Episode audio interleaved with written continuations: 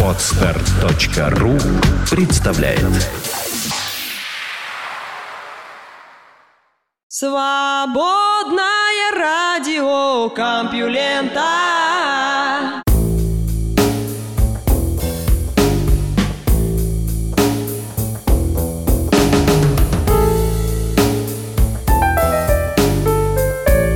Здравствуйте, слушатели Свободного радио Компьюлента, вы слышите Лешу Халецкого. А этот выпуск называется «Инфаркт Микарда». Но обещаю, что в ближайший час никаких потрясений, зато много новостей из мира науки.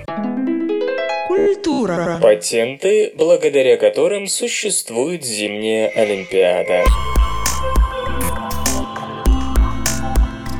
Ведомство по патентам и товарным знакам США приветствовало Олимпиаду в Сочи рассказом о том, когда и кем были запатентованы изобретения, имеющие непосредственное отношение к зимним видам спорта. К этим изысканиям присоединился сайт gizmodo.com, и получилось, что зимняя Олимпиада – интересная игра старого и нового, древнейшего и ультрасовременного. Итак, сноуборд. Сноубординг – один из самых молодых участников зимней программы и нашего обзора. Монолыжа была запатентована Робертом Вебером в 1973 году. Тем не менее, изобретение сноуборда принято относить к 1939 году, когда Харви и Гуннар Бургессоны из Иллинойса оформили патент на очень похожую доску. Клюшка. Первые клюшки, конечно, изготавливались вручную, но в начале 20 века многое изменилось, и компания Хеспеллер из Онтарио изобрела клюшку, состоявшую из двух элементов, которую было гораздо проще внедрить в массовое производство. Патент был дарован в 1924 году. Разумеется, это был не единственный вариант. Например, изобретатель из того же Онтарио Смит предлагал особенную клюшку для вратарей в 1922 году. Были и такие идеи, которые не прижились, вроде клюшки с секретной функцией 1915 года. В рукоятке находилась веревка, чтобы клюшку можно было бросить хоккеисту, провалившемуся под лед. Идем дальше. Боб. Установить время и место изобретения саней не представляется возможным. Тем не менее, появление бобслея имеет дату, а патент на спортинвентарь был оформлен десятилетия спустя, в 1884 году Джей Джи Кирком. Лыжи. Этому предмету тоже очень много лет. Как только первый гоминин догадался привязать древесную кору к ногам, ведь так удобнее ходить по снегу, появились и лыжи. Лыжный спорт, однако, возник только в конце 19 века. Первые соревнования по слалому состоялись еще позже, в 1905 году в Швеции. Инженеры и сейчас посвящают лыжам очень много времени и сил, и достаточно сказать, что современные лыжи были изобретены только в конце 80-х фирмой Элан, которая придумала глубокий боковой вырез. Это так называемые параболические лыжи. Еще более радикальный дизайн предложила в 1992 году компания Росиньоль. О том, в каком шоке находились некоторые лыжники, рассказывала, например, в 1997 году «Нью-Йорк Таймс». Каток и коньки. Знаменитый ледовый комбайн-ресурфейсер Фрэнка Замбони получил патент в 1953 году. В 1960-м тот же изобретатель поставил машину на автомобильные колеса. Конькам, конечно, намного больше лет. На что-то относительно современное больше всего похож патент 1901 года, принадлежащий господину Эверетту, который придумал, как крепить коньки к обуви. Керлинг. На первый взгляд, керлингу не нужны современные технологии. Тем не менее, в архивах патентного бюро отыскался любопытный документ, относящийся к 1894 году, за авторством Джозефа Гамильтона из Массачусетса. Там описывалось, как можно было бы играть в керлинг при отсутствии льда, ведь есть же хоккей на траве. Снег. История машин для производства снега насчитывает, как ни странно, многие десятилетия. Патент на этот аппарат, например, был выдан в 1926 году. Устройство должно было изготавливать снег из углекислого газа. Более современный вариант изобрел Уэйн Пирс из Коннектикута. По крайней мере, именно он его запатентовал в 1954. Впервые им оборудовали курорт в горах Катскилл к северо-западу от Нью-Йорка. Аппарат, очень похожий на современный распылитель снега, был запатентован в Мичигане в 1974-м. Впереди вентилятор, сзади труба с водой. Горнолыжный подъемник. Хотя некоторые пуристы скажут, что это не имеет никакого отношения к спорту, подъемники – неотъемлемая часть соревнований. Первые кресельные подъемники появились на американских курортах в конце 30-х прошлого века, но в Альпах подобные устройства использовались с 18 века. В 1939 году Джордж Дандеро из Сан-Франциско придумал нечто новое. Александр Мелвейн из Нью-Йорка в 1949 году предложил конструкцию кресельного подъемника с подставкой для лыж, и жить стало намного легче. Огонь! Ну вот я и добрался до стихии, которая объединяет зимние и летние игры. Этот специальный факел получил патент в 1893 году, всего за 3 года до первой Олимпиады современности. На самом деле Фредерик Роквелл из Коннектикута не думал о спортивном применении своего устройства. Он назвал его разборным цветопиротехническим осветительным факелом. И на этом об олимпийских патентах все. Наука и техника. Гадание по митохондриям или как предсказать продолжительность жизни. В отличие от кукушек и гадалок, врачи могут предсказать продолжительность только тогда, когда этой самой жизни угрожает смертельная опасность. Но можно ли и впрямь здоровому, ничем не болеющему человеку узнать, как долго он проживет, опираясь не на сомнительные тесты из социальных сетей, а на что-то более-менее научное? По сути, задача сводится к тому, чтобы определить скорость старения организма. Ученые давно пытаются найти какой-нибудь признак, по которому можно было бы точно определить скорость старения в любой момент жизни. Но на скорость старения и на продолжительность жизни влияет множество факторов, от экологических до генетических. И очень трудно отыскать параметр, который позволил бы загодя оценить продолжительность жизни, не обращая внимания на временные, молекулярно-генетические и физиологические изменения. Тем не менее, Мэн Цюдун и ее коллеги из биологического института в Пекине убеждены, что им это удалось. За предсказанием срока жизни исследователи обратились к митохондриям. На первый взгляд это выглядит логичным и даже банальным решением. Митохондрии, добывая энергию с помощью кислорода, в качестве побочного продукта производят кислородные радикалы, которые создают в клетке окислительный стресс. Кислородные радикалы портят как сами митохондрии, так и клеточную ДНК, так что состояние клетки постепенно ухудшается. Однако, хотя многие исследователи полагают, что митохондрии действительно являются главным двигателем старения, в этой теории, выдвинутой еще в 1972 году, до сих пор остаются противоречия и недоказанные утверждения. В некоторых случаях окислительный стресс оказывается явно ни при чем. Например, голые землекопы живут необычайно долго, хотя уровень окислительного стресса у них высокий. В 2008 году ученые обнаружили, что митохондрии выбрасывают кислородные радикалы не постоянно, а порциями, в течение 10 секунд, и такие 10-секундные вспышки происходят каждые пару минут. Была предпринята попытка проследить за ритмом и интенсивностью этих вспышек на протяжении всей жизни организма. В качестве модели выбрали нематоду Caenorhabditis elegans. В статье, опубликованной в Nature, Мэн Цюдун с коллегами сравнивают митохондриальные окислительные вспышки у 2 типов червей, у тех, что живут 21 день, и у живущих 30 дней и дольше. Оказалось, что в жизни нематод есть 2 периода, когда митохондриальные вспышки у разных червей сходятся в частоте. Это ранняя зрелость и старость. При этом именно первая серия вспышек соответствовала сроку жизни, то есть по частоте митохондриальных выбросов в ранней зрелости можно было достоверно предсказать, сколько проживет нематода. Впоследствии эта корреляция подтвердилась среди 29 генетических мутантов с разным сроком жизни. Частота митохондриальных кислородных вспышек также отражала индивидуальный опыт нематод.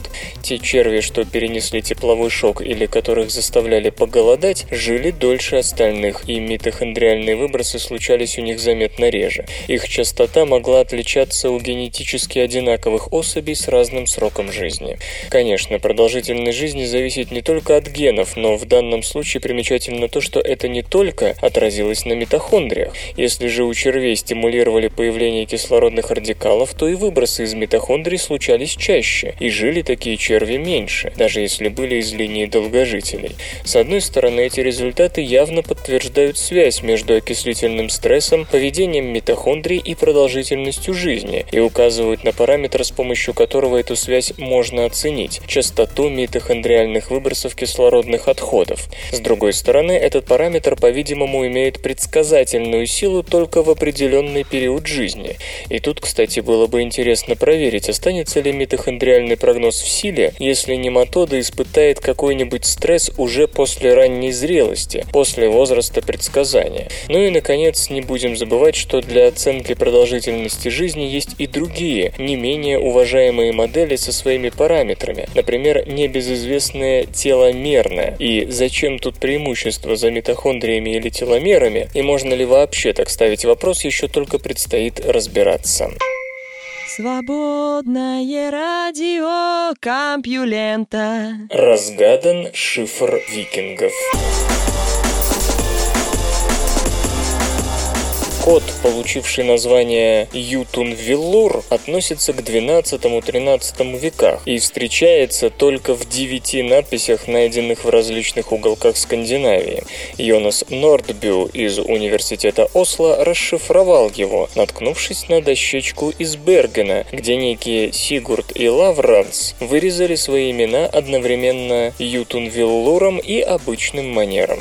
Выяснилось, что все очень просто. Ключом к разгадке является последняя буква в названии руны. Так, вместо руны, обозначающей «М», ставится руна, передающая «Р», потому что первая называется «Мадьор». Проблема только в том, что название многих рун оканчивается на одну и ту же букву, поэтому непонятно, по какому принципу выбиралась та или иная руна. Следовательно, расшифровка, выполненная господином Нордбю, лишь одна из возможных. Такие дощечки были широко распространены, с их помощью обменивались повседневными сообщениями, имевшими ценность только в данный момент и в данном месте, как наши СМС. Лишь очень немногие из них зашифрованы, и эти хитрые послания опять же скрывают не бог весть какие тайны. Одна из надписей, где руны представлены цифрами, гласит «Поцелуй меня». На Аркнейских островах найдена дощечка с закодированным хвастливым заявлением. Эти руны написаны самым искусным писцом к западу от моря. Часто зашифрованными оказываются всего лишь слова «Разгадай, коли сможешь». Господин Нордбю полагает, что эти шифры и Ютун-Веллур в том числе использовались не для обмена секретными сообщениями между тайными любовниками, заговорщиками или военачальниками. По-видимому, это был всего лишь один из способов выучить алфавит вместе с названиями рун. С такой точки зрения согласен другой специалист по рунам Хенрик Вильямс из университета Упсалы, Швеция. Ведь ничего важного в закодированных сообщениях нет, а составлять и разгадывать их интересно.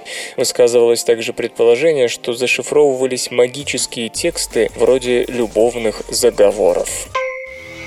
Железо или гаджеты. Артифон Instrument 1, или как превратить iPhone в мини-оркестр. Компания Artifon объявила о начале ограниченного бета-тестирования очень необычного аксессуара Instrument 1 для смартфонов iPhone и плееров iPod Touch. Представленное на изображениях изделие позволяет превратить гаджет Apple в мини-оркестр для имитации звучания самых разных музыкальных инструментов. Разработчики называют свое детище музыкальным устройством профессионального уровня. Оно выполнено в эргономичном корпусе из древесины твердых пород. Держать Инструмент 1 можно как гитару, мандолину или скрипку. На лицевой панели новинки предусмотрен паз для iPhone или iPod Touch. Смартфон или плеер в данном случае играет роль контроллера, позволяя использовать для создания музыки любое из сотен мобильных приложений, доступных для платформы iOS. Инструмент 1 оснащается виртуальным грифом, высококачественными стереофоническими динамиками и 30-ваттным усилителем. Есть различные интерфейсные разъемы: порт USB, MIDI-вход, MIDI-выход, четвертьдюймовое стереогнездо и прочее. Питание устройства получает от сети переменного тока через адаптер или от встроенной аккумуляторной батареи. Разработка оборудована регуляторами громкости, выбором октавы, изменением режима работы музыкальных инструментов и прочим. Длина корпуса равна приблизительно 60 см. Творческие люди смогут создавать при помощи Instrument 1 самые разнообразные музыкальные произведения, впечатления, комбинируя различные виртуальные инструменты и экспериментируя с разными жанрами. Конечный результат зависит только от типа используемого iOS-приложения и фантазии владельца устройства. В настоящее время Instrument 1 доступен для предварительного заказа по ориентировочной цене в $800. Сроки начала поставок не уточняются. Вслух и с выражением читаю стихотворение. Ян Сатуновский, и хоть слушаешь их в полуха.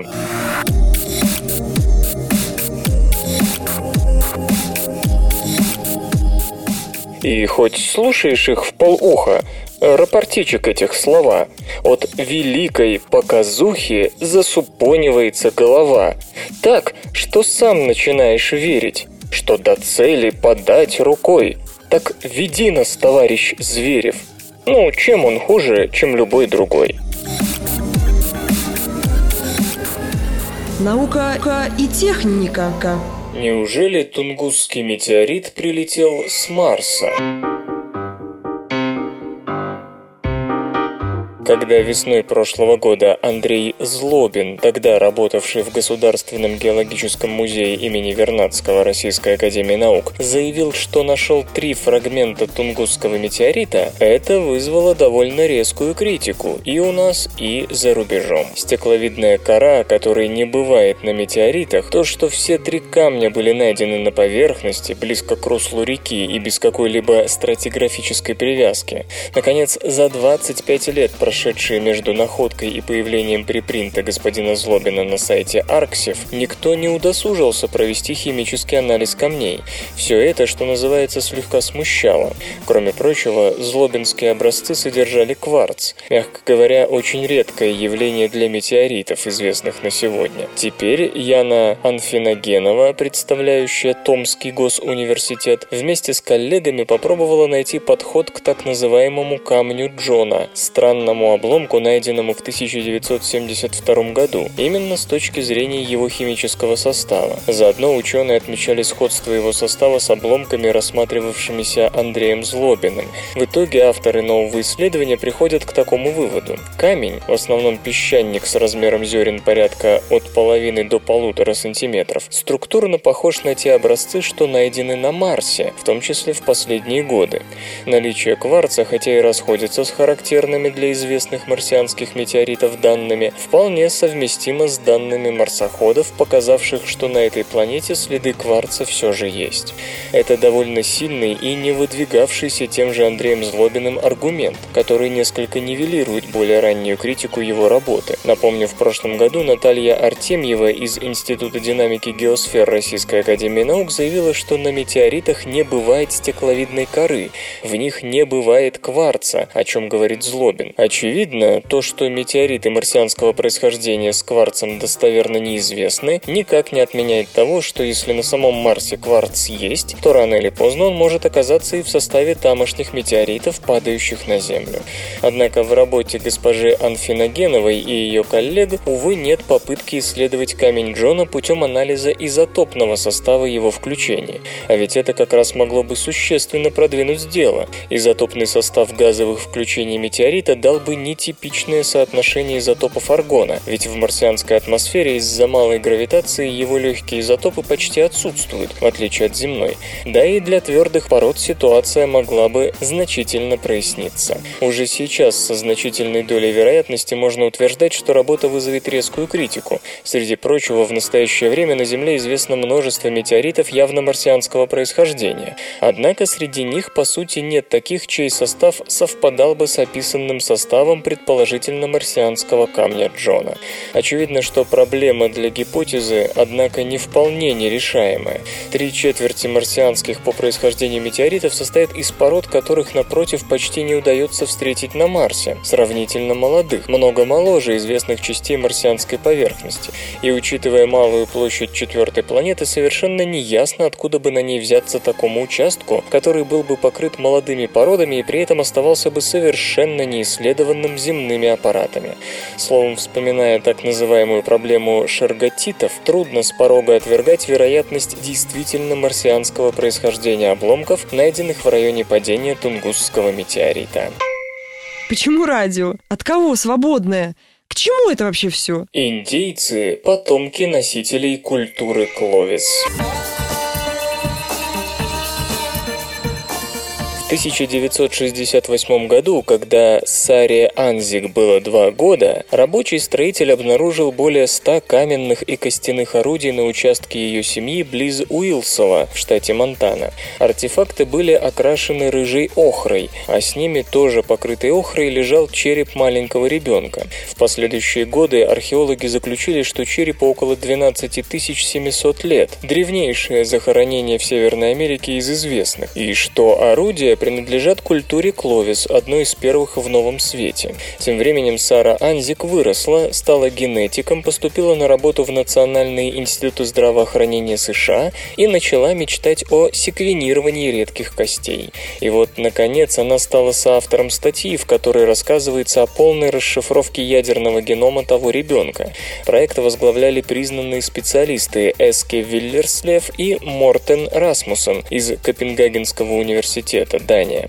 Ученые пришли к потрясающему заключению. Ребенок возрастом от 1 до 2 лет, оказавшийся мальчиком, прямой предок аборигенов Центральной и Южной Америки.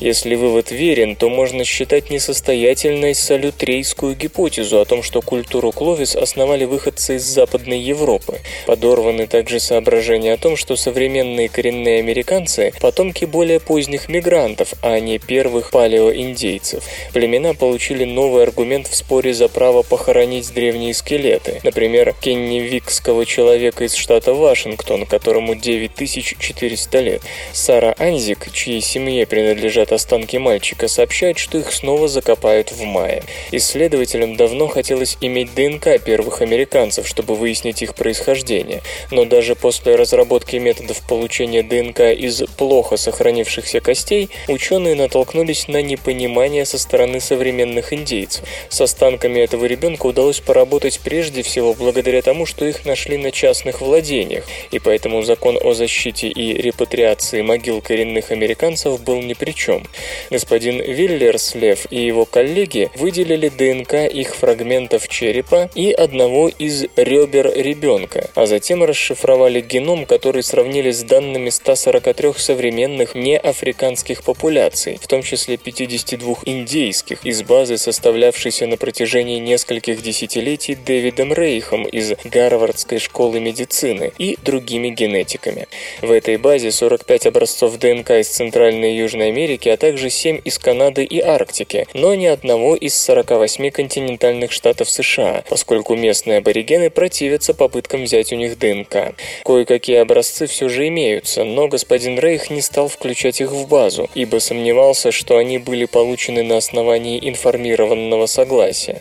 Несмотря на этот пробел, ученые смогли определить, что геном анзикского мальчика ближе всего именно к индейцам, чем к какой бы то ни было другой группе, при этом ближе к аборигенам Центральной и Южной Америки, чем Крайнего Севера, хотя до них тоже не очень далеко. Сравнение с геномом мальчика из Сибири, жившего 24 тысячи лет назад, и палеоэскимоса из Гренландии, которому 4000 лет, подтвердило гипотезу о том, что коренные американцы – потомки обитателей северо-востока Азии. Чем объяснить различия между севером и югом? Скорее всего, древний народ, существовавший за несколько тысяч лет до культуры Кловис, распался на 2 группы, одна из которых осталась на севере, а другая ушла на юг. Где и когда это произошло, невозможно определить по генетическим данным. Северяне затем, по-видимому, смешались с позднейшими выходцами из Азии, и поэтому теперь отстоят дальше от анзикского мальчика.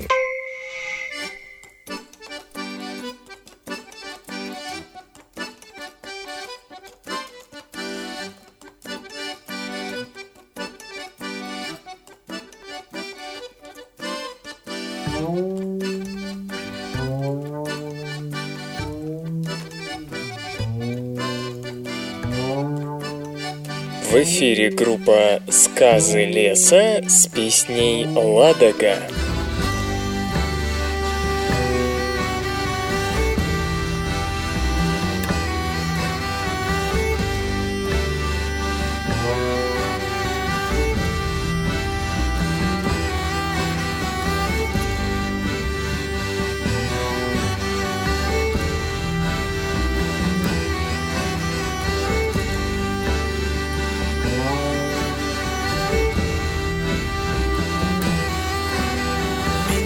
качает Ладога, и ветер поет, цвета меняет радуга и медленно плывет.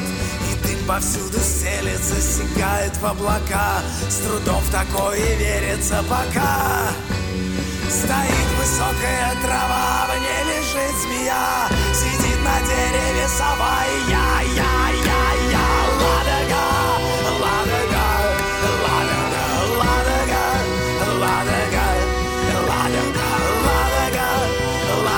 Ладога, Ладога, Ладога,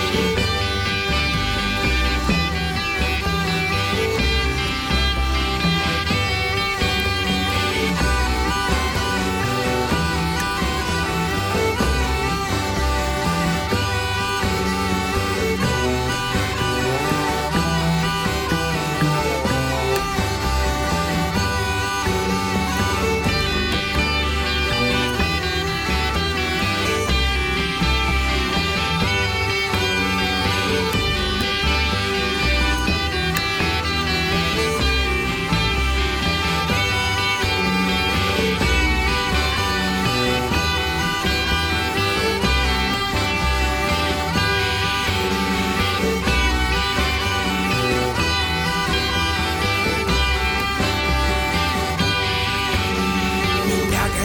Ладога, меня качает Ладога, меня качает Ладога, меня туманами запарены луга стоят столбом, и в столб зеленое палево и сахаты бьется лбом, а легкость несусветная нудит, парит тела. И вот летит заветная стрела. Стоит высокая трава, в ней лежит змея, сидит на дереве сова. Я,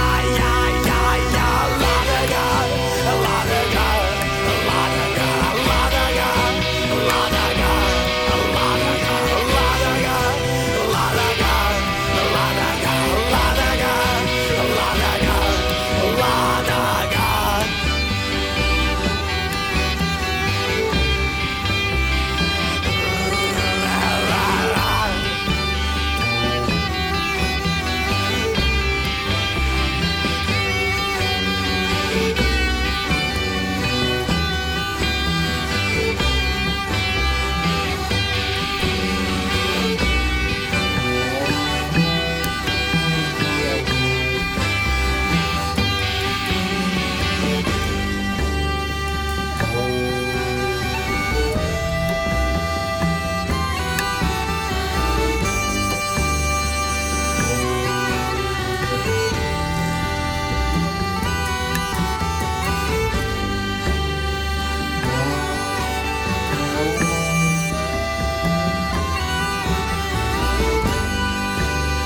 Ладога, Ладога, Ладога, Ладога, Ладога, Ладога, Ладога, Ладога, Ладога, Ладога,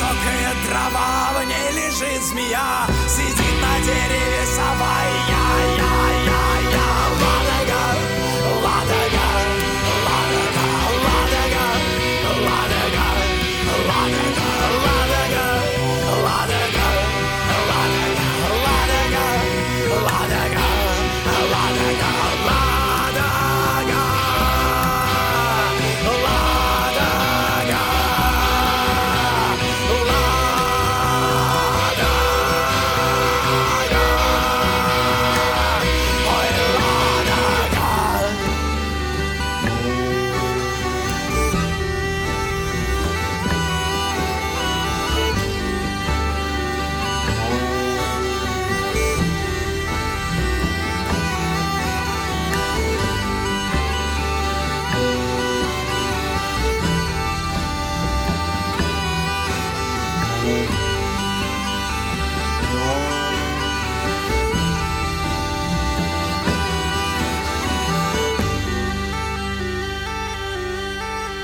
Первичные черные дыры предложено отслеживать по реликтовому излучению. В 1974 году физики-теоретики Уильям Пресс и Саул Тукольский выдвинули идею: если черная дыра вращается с достаточной быстротой, свет в меру большой длины волны, проходящей поблизости от нее, будет рассеян дырой, а не поглощен.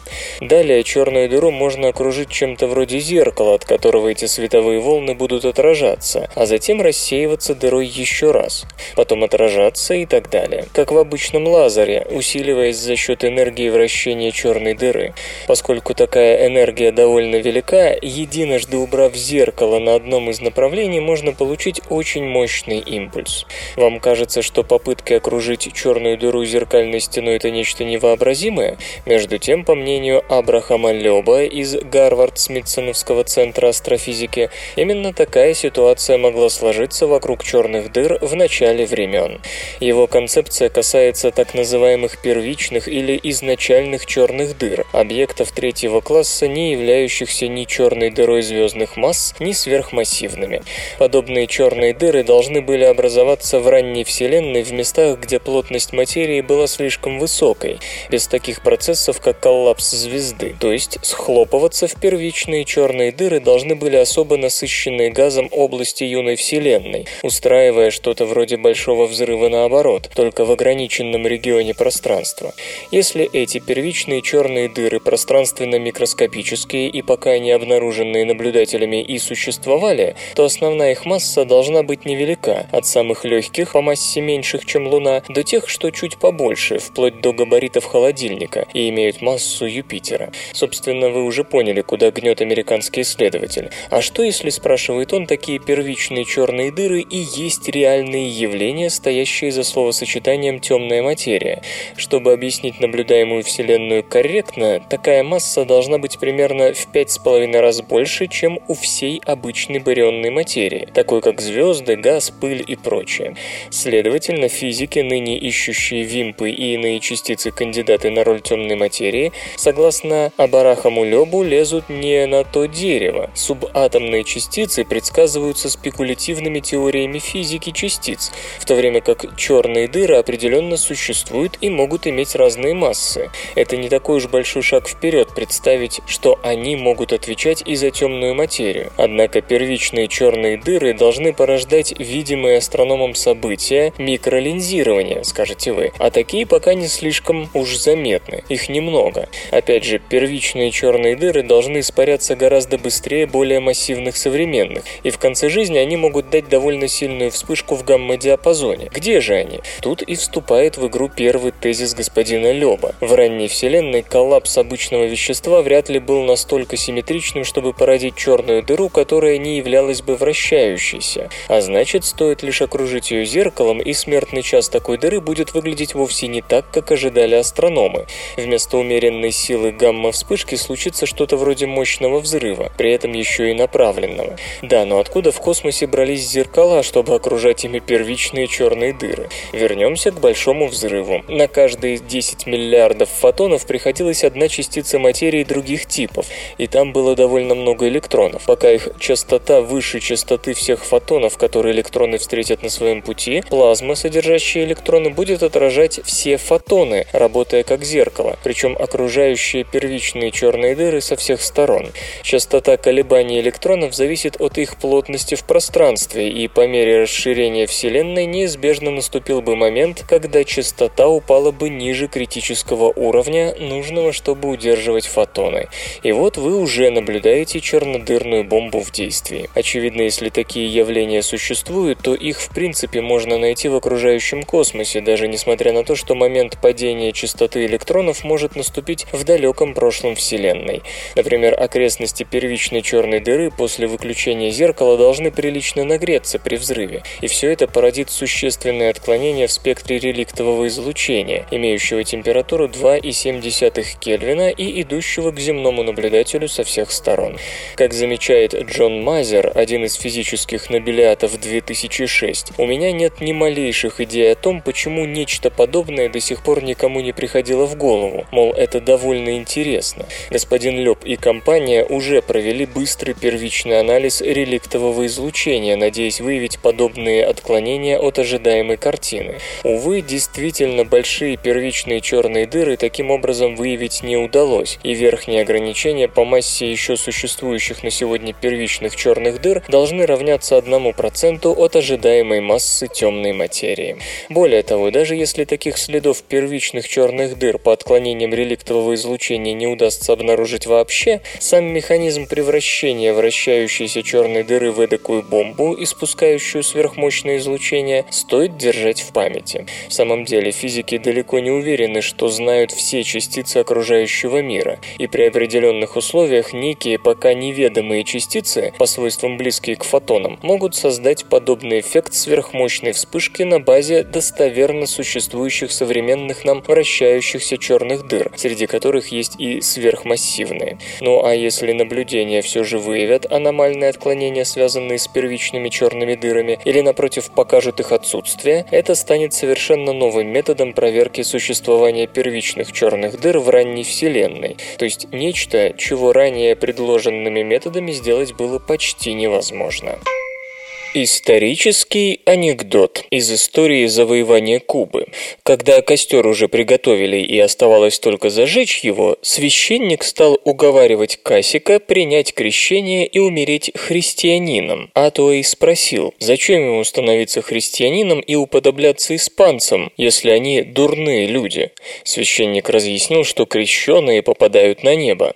Тут Касик спросил, попадают ли на небо христиане. Святой отец отвечал, что да. Добрые христиане попадают. Тогда Касик решительно отказался от крещения, чтобы не встретиться с испанцами на небесах. Наука и техника. Существует ли порнозависимость?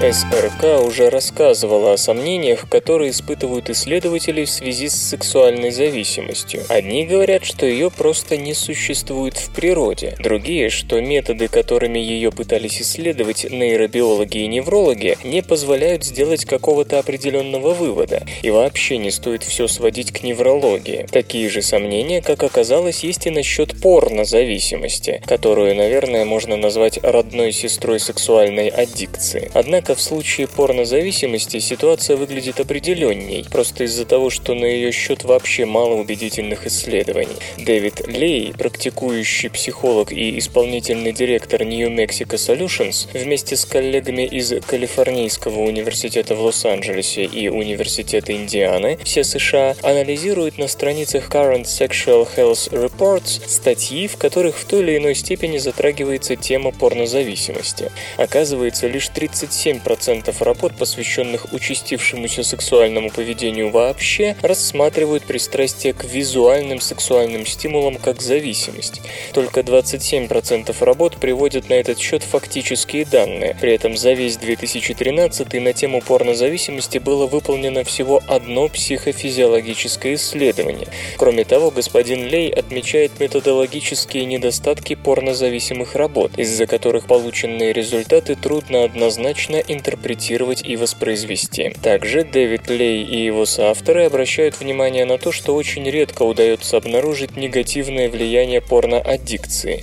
Нет никаких доказательств тому, что она ухудшает эрекцию или как-то особенно действует на мозг, хотя считается, что детям порно однозначно противопоказано. Но те изменения в подростковом поведении, которые приписываются на его счет, проще объяснить семейными и личностными особенностями. Порно-минусам вообще можно противопоставить порно-плюсы. Неприличные картинки повышают сексуальность и помогают ее правильной настройке. Кроме того, порно может служить отдушиной секс-фантазиям не вполне законного характера. Известно, например, что те, кто употребляет порно, реже попадаются в преступлениях сексуального характера.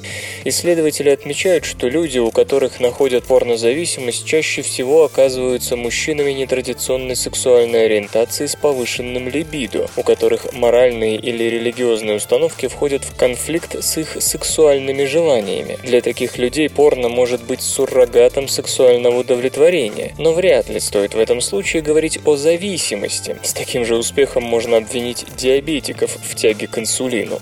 Но как бы то ни было, порнозависимость существует пока что в околонаучных разговорах, которые могут обернуться довольно неприятной стороной, если человека вдруг убедят лечиться от зависимости, потратив на это немалые деньги. маркетинге. Вполне возможно, что порнозависимость возникла как дочернее предприятие сексуальной зависимости. Но если вокруг сексуальной зависимости дым, так сказать, наполовину или на треть перемешан с огнем, то в случае с порнозависимостью, похоже, мы имеем дело только с псевдонаучным дымом без огня, вопреки всем известной пословице. Самые технологичные новости. Лазерный термоядерный синтез сделал шаг вперед.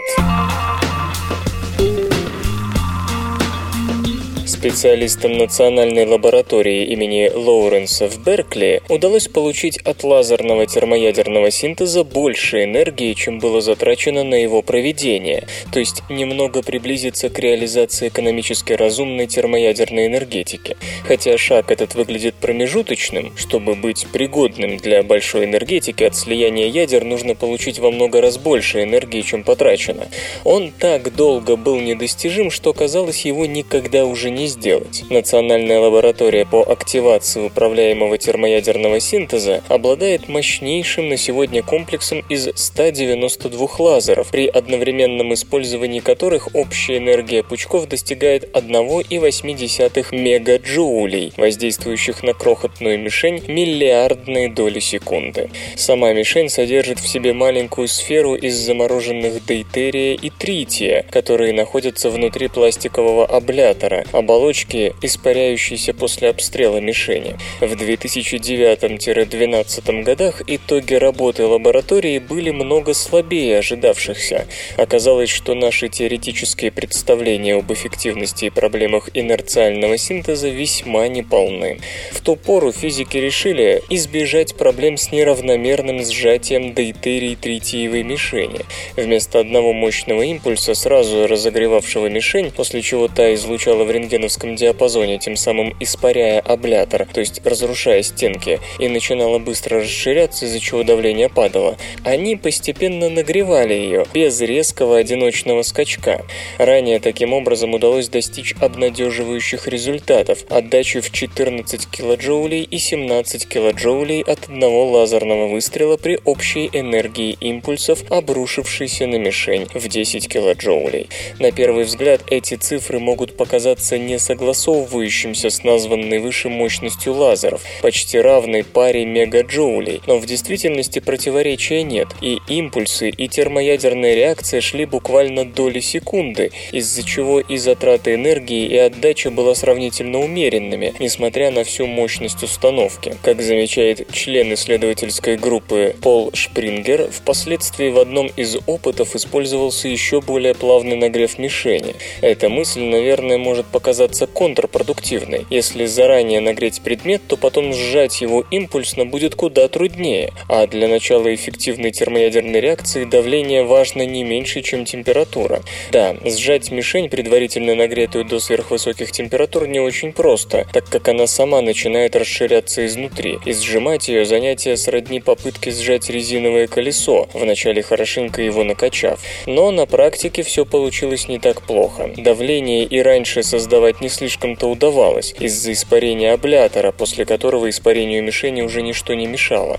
Поэтому потерь от еще более плавного разогрева по сути не было. А вот то, что температура до разрушения аблятора была существенно поднята шаг за шагом, позволило повысить энерговыход от одной порции инерциального синтеза до 26 килоджоулей, а это едва ли не вдвое выше итогов сентября 2013. Важно и то, что новые результаты очень близки к итогам предварительного компьютерного моделирования. Иные уже сомневались в важности именно этого момента. Мол, победа разума над сарсапареллой. Моделирование — это не термоядерный синтез.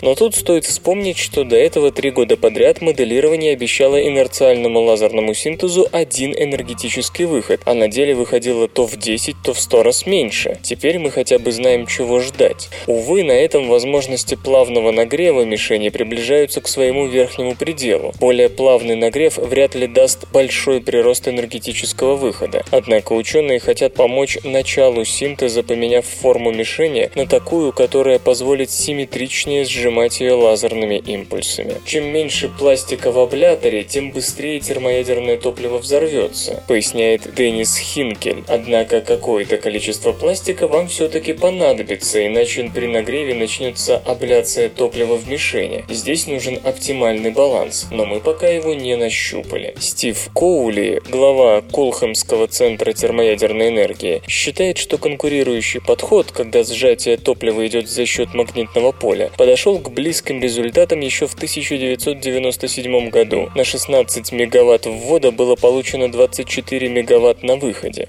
Однако ни это, ни близкий старт реактора ИТЕР не должен вести к сворачиванию усилий по лазерному синтезу. Никто не может сейчас поручиться, что ИТЕР не будут преследовать проблемы низкой отдачи вопреки предварительным расчетам. И тогда все придется начинать заново. Гораздо разумнее развивать оба подхода, все ближе подтягивая их к экономической целесообразности.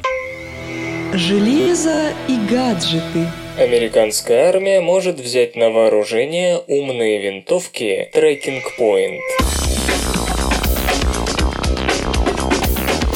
Армия США приобрела для испытаний 6 интеллектуальных снайперских винтовок Tracking Point, в несколько раз увеличивающих вероятность с первого же выстрела поразить цель, находящуюся на большом расстоянии. Об оружии Tracking Point СРК уже рассказывала. Напомню, винтовка Precision Guided Firearm PGF оснащена бортовым компьютером с операционной системой на ядре Linux, лазерным дальномером, камерой и дисплеем высокого разрешения для визуализации данных. PGF позволяет выбрать и пометить нужную цель, после чего подскажет наилучший момент для выстрела. После нажатия спускового крючка пуля вылетит из ствола только в том случае, если винтовка расположена в нужной позиции. Любопытно, что при расчете траектории полета боеприпаса учитываются многие факторы: скорость ветра, тремор, амплитуда рук, температура воздуха, влажность, отдача и снижение пули под действием силы тяжести и прочее. Всего во внимание принимаются 16 переменных величин. Разработчики говорят, что использование умной винтовки повышает вероятность попадания в цель с первого выстрела с расстояния в 1100 метров в 5 раз по сравнению с обычным оружием. Так это или нет, выяснят американские военные. Не исключено, что если испытания винтовки PGF будут удачными, то новинка появится на вооружении армии США. Впрочем, специалисты считают, что несмотря на всю свою высокотехнологичность, винтовки не смогут превратить каждого бойца в профессионального снайпера. Дело в том, что компьютер не в состоянии дать всеобъемлющую и объективную оценку текущей ситуации и погодных условий так, как это делает профессиональный стрелок. Но шансы на успешный выстрел, безусловно, повышаются. Снайперские винтовки PGF стоят от 10 до 27 тысяч долларов, в зависимости от конфигурации. Они могут использоваться в паре с планшетом, на котором в режиме реального времени отображаются помеченные цели. Умное оружие разрабатывается, разумеется, не только Tracking Point. К примеру, Управление перспективных исследований Министерства обороны США спонсирует проект OneShot XG по созданию системы для автоматического расчета поправок для точного снайперского выстрела. Игры. У PlayStation 4 и Xbox One все будет хорошо. Игровая индустрия вновь на подъеме, и если не случится ничего неожиданного, то рост продолжится до 2018 года. В своем новом докладе аналитическая компания DFC Intelligence подняла прогнозы по всемирным доходам игровой индустрии до 77 миллиардов долларов в 2014. Для сравнения, в 2013 игропром заработал 68 миллиардов долларов. Из года в год этот показатель будет только расти, к 2018 полагают аналитики, приблизится к 100-миллиардному рубежу. Если точнее, в 2018 оборот достигнет 96 миллиардов. Отметка в 100 миллиардов будет пройдена в районе 2019. В чем причина такого оптимизма? В DFC считают, что игроки стали больше тратить на развлечения, больше, чем когда-либо. Особенно хорошо почувствует себя рынок консолей. Все, кому не лень, предрекали смерть традиционных игровых систем и стремительно активную миграцию девелоперов и издателей на мобильные платформы. В ту же копилку можно положить предсказания об исчезновении обычных схем распространения и окончательной победе условно-бесплатных игр. Но этого не будет. В то время как Wii была единственной консолью последнего поколения, которой удалось превысить знаковую отметку в 100 миллионов проданных единиц, DFC Intelligence предсказывает, что скоро компанию ей составят PlayStation 4 и Xbox One, которые достигнут таких показателей к 2020-му. Кроме того, нам заявляют, ценовая политика и сильное положение на европейском рынке дают PlayStation 4 небольшое преимущество. В отчете говорится, что у PlayStation 2 и Wii были лучшие запуски в истории, но с выходом PlayStation 4 список рекордсменов изменился. Новое устройство в ноябре было продано 2 миллиона 100 тысяч раз в США и Европе, в то время как комбинированный объем продаж Xbox One на североамериканском, европейском, бразильском и австралийском рынках достиг лишь 2 миллионов. Впрочем, хотя PlayStation 4 может легко стать основной платформой для западных и японских разработчиков и издателей, у конкурирующей приставки серьезных проблем не ожидается. Обе консоли пойдут ноздря в ноздрю. Если модель DFC справедлива, это будет первый случай в истории, когда две конкурирующие системы окажутся куплены по 100 миллионов раз. Аналитик компании Дэвид Коул рассказал, что в основу прогнозов положено предположение о снижении цен на консоли. По мере увеличения пользовательской базы и расширения производства, Sony и Microsoft непременно сократят издержки на производство, а следовательно опустятся и цены. Впрочем, в ближайшее время удешевление приставок ждать не стоит. Аналитики смоделировали снижение цен, но получилось, что удешевления будут случаться не так часто. Скорее будет преобладать выпуск различных комплектов из консолей и видеоигр, нежели простое переписывание ценника. Цены, конечно, не замрут, но аналитики полагают, что Sony и Microsoft будут биться до последнего, чтобы как можно дольше удерживать стандартную цену. Наконец, одним из потенциальных препятствий на пути к отметке в 100 миллионов консолей может быть запуск конкурирующего устройства компаниями вроде Amazon, Apple, Nintendo или Valve. Пока претендентов не видно, но возможность такого развития событий отрицать глупо. Компьюлента. Подкаст.